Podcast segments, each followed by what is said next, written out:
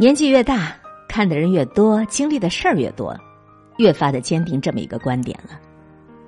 你说造成人和人之间差距的，真的，它不是差在钱上面，而一定是差在思维上。有些人就说了：“我这是站着说话不腰疼。”其实只有穷人才觉得，我要是有钱了，我就什么都有了。这个我真不能认同。你的思维没跟上，即使是你中了彩票几千万，即使你现在拆迁获得了几千万，你也会马上败光的。更别提什么财富增值的可能。不是有那么多一夜之间爆发的人，最后混得很惨吗？很多人的事业起不来，财富没办法实现大的增长，一般他都不是缺资金，更可能的是他缺思维啊。现在我们跟一些人聊天儿，只要看他思考问题的角度、看待事情的方式，一般就能够判断出这个人的未来行还是不行，或者说这个人现在混得这么好，他一定是有原因的。有些人说性格决定命运，我倒是更倾向于认为。是你的思维决定命运了。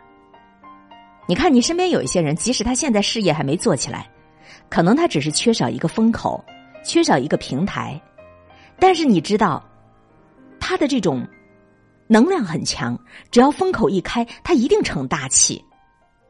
而另一些人呢，你看他现在混成这个很迷茫的样子，很颓丧的样子，其实这是他注定了的。而且更可悲的是，你一看这个人，你就知道他的未来。也不会是有大起色的。这两年，在我自己的成长过程当中，最大的财富，真的不是我银行里存款的数字，那只能代表我过去的财富。我觉得真正成长的是我自己的思维方式、思考体系，我比以前高了好几个维度。这个我自己是有感觉的。这种思维的升级，来自于自己看更大世界带来的更高的眼界。也来自于跟各个领域的一些牛人，跟他们在一块儿座谈、交流、吃饭、喝茶所碰撞启发来的，还来自于自己的平台和自己的圈子升级之后的思维更替迭代。所以，我觉得这才是我感觉最安心、最踏实的。我知道，哪怕我现在过得不是很好，哪怕现在一无所有，我也可以凭借我这个东西。东山再起的，所以亲爱的，你看有一些人职场上他起不来，不是他弱在看得见的行动力上面，而是他弱在一些很虚的东西。我把这个东西叫做弱者思维。什么样的人是属于在用弱者思维指导自己的生活和工作呢？首先，我觉得就是那些对于自己不懂的新生事物，不是选择了解，而是选择了拒绝。然后找出拒绝的理由，证明自己是正确的。举个例子吧啊，比如这两年直播比较火，争议也比较大。如果你问一些人对于这个网络直播怎么看呢？首先呢，他们自己没有尝试过直播，然后就会根据自己得到的二手信息来判断说，直播不就是一帮整过容的网红，然后在镜头前搔首弄姿的嘛，说些没有营养的话，我觉得太 low 了。确实，这是直播的一点零版本，也是野蛮生长的阶段。但是未来的直播是从美女网红向各个领域去扩展的，一定会走向大众化、垂直化和专业化。你都不去了解，就直接否定这个现象，就等于是否定了未来的可能性，还有你的参与度。等到有一天，你身边的某一个朋友在直播红利期迅速圈粉。成了大咖的时候，你方才醒悟，方才惊呼，但是你太晚了。而你看另一些大咖们，他们对于陌生领域或者是新生事物的判断，从来就是特别谨慎，但是他们很乐观，他们喜欢亲自去体验。你看那个罗振宇啊，他当直播出来的时候，你说他都四十多岁了，而且没有颜值，还挺胖的，他就跟着一帮美女主播在同一个平台乐呵呵的做直播。经常插一句话：“谢谢某某某送的保时捷。”你看他多搞笑，多和谐呀！我现在基本上就能做到。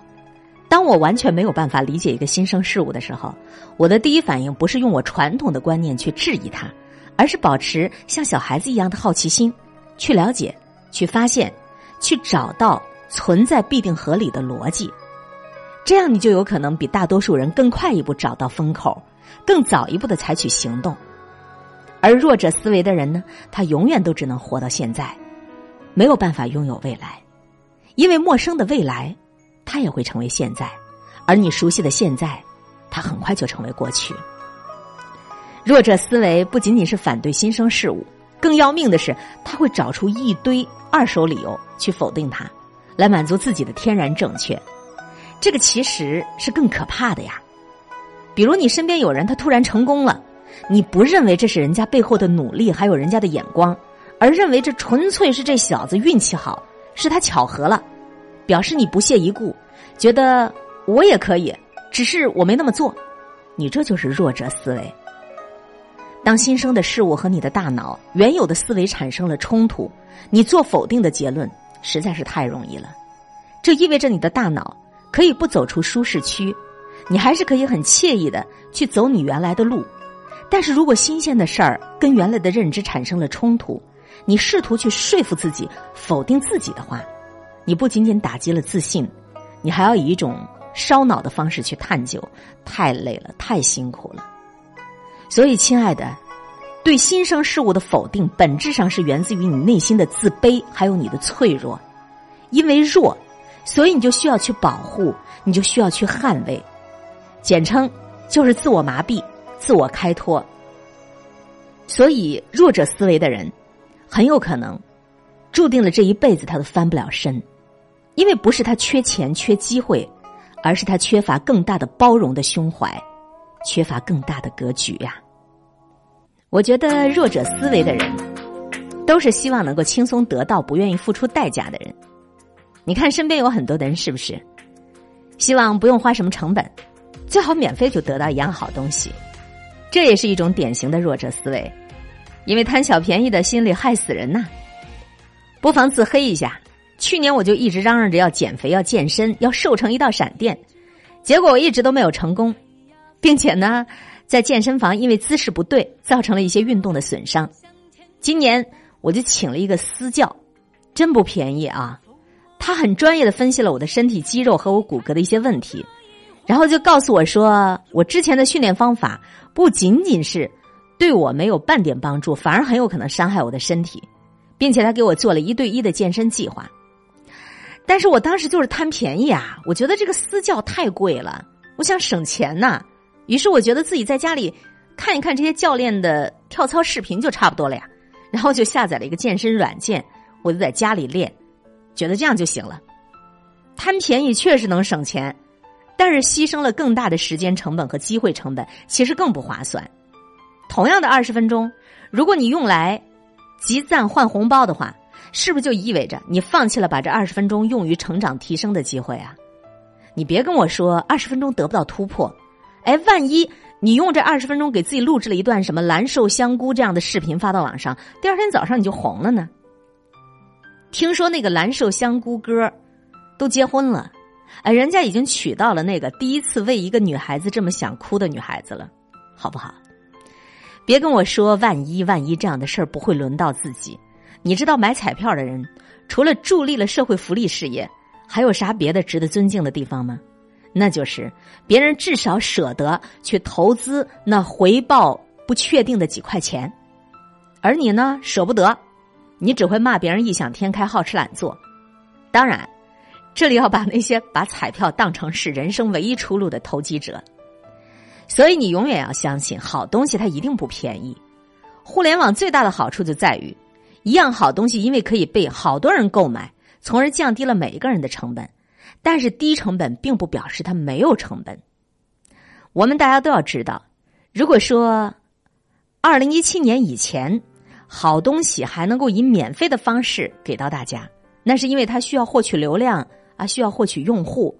那么从现在开始，当移动互联网的这个通路已经铺成了，好的东西它一定会收费，因为收费才体现价值对等，免费它永远是不正常的。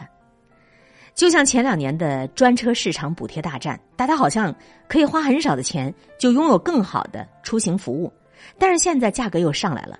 其实不是价格更贵了，而是市场回归到理性了。当然，我个人认为，专车市场已经开始走向垄断了，开始令人讨厌了。其实，贪小便宜的这种思维方式，本质上也就印证了一个人的性格：你是属于索取型的人格，还是属于付出型的人格？弱者一般都是索取型的人格，因为他害怕失去，所以他希望得到更多，于是他就不断的要；而强者一般是付出型的人格，知道自己精神的富有。知道自己更包容，更懂得感恩，更愿意去创造一些新的东西给别人，这个世界便逐渐的转移到他们手上了。而哪一种人会更受欢迎，更容易让大家愿意帮助他成功呢？大家心里都有数的啦，都不是笨人，所以到最后强者越强，弱者越弱。其实弱者思维还有一些典型的症状，但是我就先写到这儿吧。我只是希望所有人。都不要总是把时间花在抱怨，我好迷茫啊，或者是求助，下个风口究竟在哪里啊？其实风口它一直都在，一直都在呼呼呼的吹着呢，只是你自己的思维屏障人为的挡住了吹向你的大风。所以说啦，与其羡慕外面的可能性，不如你先改变自己的思维方式吧。